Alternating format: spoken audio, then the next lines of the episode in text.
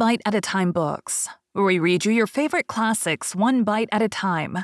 My name is Bree Carlile, and I love to read, and wanted to share my passion with listeners like you. If you want to know what's coming next and vote on upcoming books, sign up for our newsletter at biteatatimebooks.com. You'll also find our new t shirts in the shop, including podcast shirts and quote shirts from your favorite classic novels. Be sure to follow my show on your favorite podcast platform so you get all the new episodes. You can find most of our links in the show notes. But also, our website, biteatatimebooks.com, includes all of the links for our show, including to our Patreon to support the show, and YouTube, where we have special behind the narration of the episodes. We're part of the Bite at a Time Books Productions Network. If you'd also like to hear what inspired your favorite classic authors to write their novels, and what was going on in the world at the time, check out the Bite at a Time Books Behind the Story podcast, wherever you listen to podcasts. Please note, while we try to keep the text as close to the original as possible, some words have been changed to honor the marginalized communities who've identified the words as harmful, and to stay in alignment with Bite at a Time Books' brand values. Today we'll be continuing Emma by Jane Austen.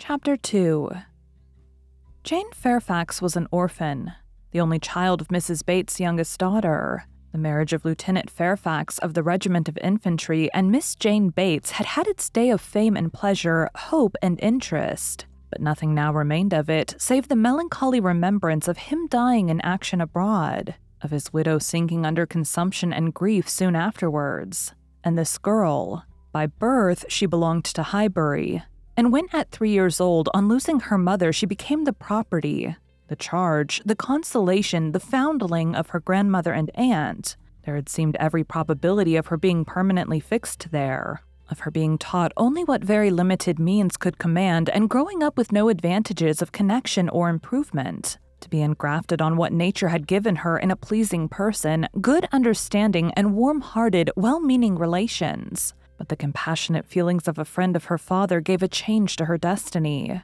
This was Colonel Campbell, who had very highly regarded Fairfax as an excellent officer and most deserving young man. And further, he had been indebted to him for such attentions during a severe camp fever as he believed had saved his life. These were the claims which he did not learn to overlook, though some years passed away from the death of poor Fairfax before his own return to England put anything in his power. When he did return, he sought out the child and took notice of her. He was a married man, with only one living child, a girl about Jane's age, and Jane became their guest, paying them long visits and growing a favorite with all. And before she was nine years old, his daughter's great fondness for her and his own wish of being a real friend united to produce an offer from Colonel Campbell of undertaking the whole charge of her education. It was accepted, and from that period, Jane had belonged to Colonel Campbell's family and had lived with them entirely, only visiting her grandmother from time to time. The plan was that she should be brought up for educating others, the very few hundred pounds which she inherited from her father making independence impossible. To provide for her otherwise was out of Colonel Campbell's power, for though his income, by pay and appointments, was handsome, his fortune was moderate and must be all his daughter's but by giving her an education, he hoped to be supplying the means of respectable subsistence hereafter. Such was Jane Fairfax's history. She had fallen into good hands, known nothing but kindness from the Campbells, and been given an excellent education. Living constantly with the right minded and well informed people, her heart and understanding had received every advantage of discipline and culture and Colonel Campbell's residence being in London, every lighter talent had been done full justice to by the attendance of first rate masters. Her disposition and abilities were equally worthy of all that friendship could do, and at 18 or 19, she was, as far as such an early age can be qualified for the care of children, fully competent to the office of instruction herself. But she was too much beloved to be parted with. Neither father nor mother could promote, and the daughter could not endure it. The evil day was put off. It was easy to decide that she was still too young, and Jane remained with them, sharing as another daughter in all the rational pleasures of an elegant society and a judicious mixture of home and amusement, with only the drawback of the future, the sobering suggestions of her own good understanding to remind her that all this might soon be over. the affection of the whole family. The warm attachment of Miss Campbell in particular was the more honorable to each party from the circumstance of Jane's decided superiority both in beauty and acquirements. That nature had given it in feature could not be unseen by the young woman, nor could her higher powers of mind be unfelt by the parents. They continued together with unabated regard, however, till the marriage of Miss Campbell, who by that chance, that luck which so often defies anticipation in matrimonial affairs, giving attraction to what is moderate rather than to what is superior, engaged the affections of Mr. Dixon, a young man, rich and agreeable almost as soon as they were acquainted, and was eligibly and happily settled while Jane Fairfax had yet to bread her urn. This event had very lately taken place, too lately for anything to be yet attempted by her less fortunate friend towards entering on her path of duty, though she had now reached the age which her own judgment had fixed on for beginning. She had long resolved that one and twenty should be the period. With the fortitude of a devoted novitiate, she had resolved at one and twenty to complete the sacrifice and retire from all the pleasures of life, of rational intercourse, equal society, peace, and hope, to penance and mortification forever. The good sense of Colonel and Mrs. Campbell could not oppose such a resolution, though their feelings did. As long as they lived, no exertions would be necessary. Their home might be hers forever, and for their own comfort they would have retained her wholly, but this would be selfishness. What must be at last had better be soon. Perhaps they began to feel it might have been kinder and wiser to have resisted the temptation of any delay and spared her from a taste of such enjoyments of ease and leisure as must now be relinquished. Still, however, affection was glad to catch at any reasonable excuse for not hurrying on the wretched moment. She had never been quite well since the time of their daughter's marriage, until she should have completely recovered her usual strength, they must forbid her engaging in duties, which, so far from being compatible with a weakened frame and varying spirits, seemed under the most favorable circumstances. To require something more than human perfection of body and mind to be discharged with tolerable comfort. With regard to her not accompanying them to Ireland, her account to her aunt contained nothing but truth, though there might be some truths not told. It was her own choice to give the time of their absence to Highbury, to spend perhaps her last months of perfect liberty with those kind relations to whom she was so very dear, and the Campbells. Whatever might be their motive or motives, whether single or double or treble, gave the arrangement their ready sanction, and said that they depended more on a few months spent in her native air for the recovery of her health than on anything else. Certain it was that she was to come, and that Highbury, instead of welcoming that perfect novelty which had been so long promised it, Mr. Frank Churchill, must put up for the present with Jane Fairfax, who could bring only the freshness of a two years' absence. Emma was sorry.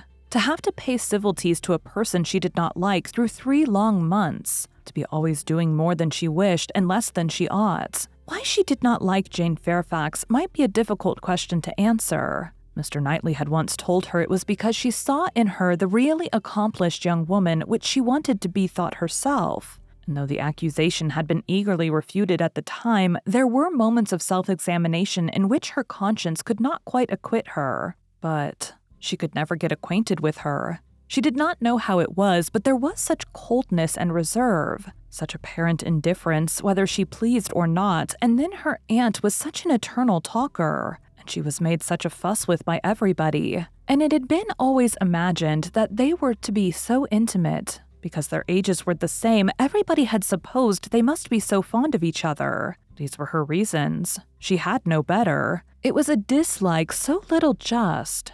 Every imputed fault was so magnified by fancy that she never saw Jane Fairfax the first time after any considerable absence, without feeling that she had injured her. And now, when the due visit was paid on her arrival after a two years interval, she was particularly struck with the very appearance and manners, which for those two whole years she had been depreciating. Jane Fairfax was very elegant, remarkably elegant, and she had herself the highest value for elegance. Her height was pretty, just such as almost everybody would think tall, and nobody could think very tall. Her figure particularly graceful, her size a most becoming medium between fat and thin, though a slight appearance of ill health seemed to point out the likeliest evil of the two. Emma could not but feel all this.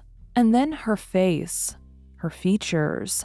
There was more beauty in them altogether than she had remembered. It was not regular, but it was very pleasing beauty. Her eyes, a deep gray with dark eyelashes and eyebrows, had never been denied their praise, but the skin, which she had been used to cavil at as wanting color, had a clearness and delicacy which really needed no fuller bloom. It was a style of beauty of which elegance was the reigning character, and as such, she must, in honor by all her principles, admire it. Elegance, which, whether of person or of mind, she saw so little in Highbury, there not to be vulgar was distinction and merit.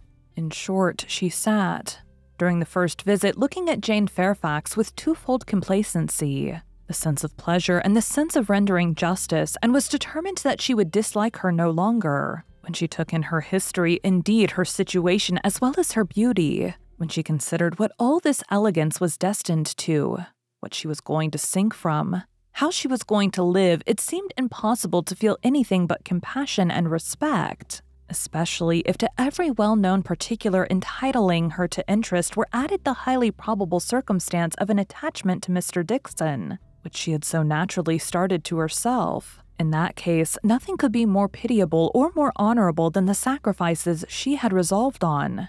Emma was very willing now to acquit her of having seduced Mr. Dixon's affections from his wife, or of anything mischievous which her imagination had suggested at first. If it were love, it might be simple, single, successless love on her side alone. She might have been unconsciously sucking in the sad poison while a sharer of his conversation with her friend.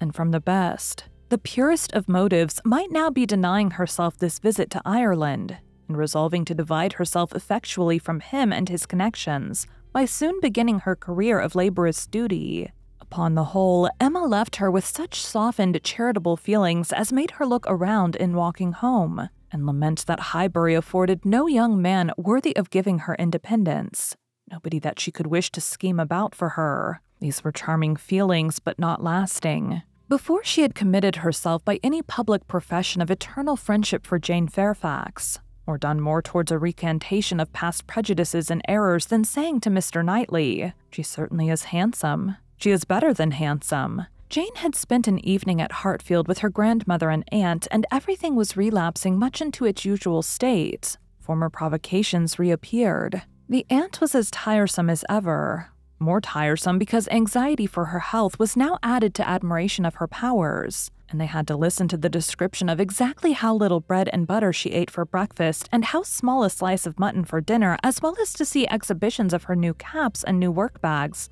for her mother and herself and Jane's offenses rose again. They had music.